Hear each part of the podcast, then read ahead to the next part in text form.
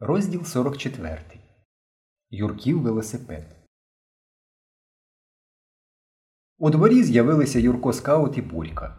Вони не просто з'явилися, вони в'їхали на велосипеді. Велосипед був жіночий, але справжній, двохколісний, новий, з яскравою шовковою сіткою на задньому колесі. Вони об'їхали задній двір, потім Борька зліз з велосипеда і Юрко почав кататися один, виробляючи різні фігури. Він їхав без рук, ставав колінами на сідло, робив ластівку, їхав на одній педалі, хвацько зіскакував назад.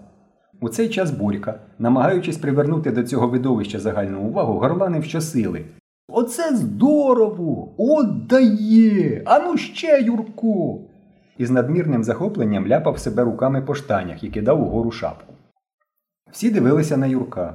Розмова піонерів з безпритульниками припинилася. Це вони навмисне, думав Мишко, навмисне заважають, щоб роботу зірвати. Давай їх зараз звідси витуримо, пошепки запропонував йому Генка. Але Мишко відмахнувся не заводити ж тут бійку, тільки справу зіпсуєш.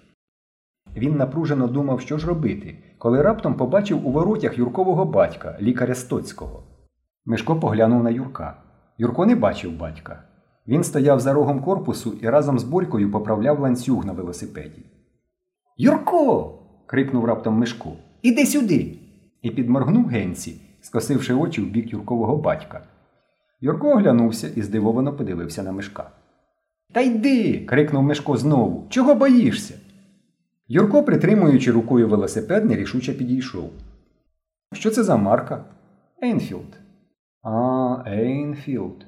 Мишко помацав велосипед. Нічого машина. Коровін і безпритульник в кепці теж почали обмацувати велосипед. Раптом Генка заклав пальці в рот і сильно свиснув. Лікар, що стояв у воротях, обернувся і, побачивши Юрка, швидко підійшов до хлопців.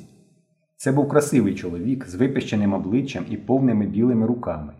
Від нього пахло не то одеколоном, не то аптекою. Юрко стояв біля свого велосипеда і розгублено дивився на батька. Юрій, суворо промовив лікар, додому. Я зовсім, почав було Юрко. Додому. Льодяним голосом повторив лікар, подивився на безпритульників, бредливо зморщився, круто повернувся і пішов з двору. Притримуючи рукою велосипед і супроводжуваний оглушливим реготом усіх дітей, Юрко побрів за ним. Здорово купив, сказав коровін. Не задавайся, повчально додав безпритульнику ластовинні.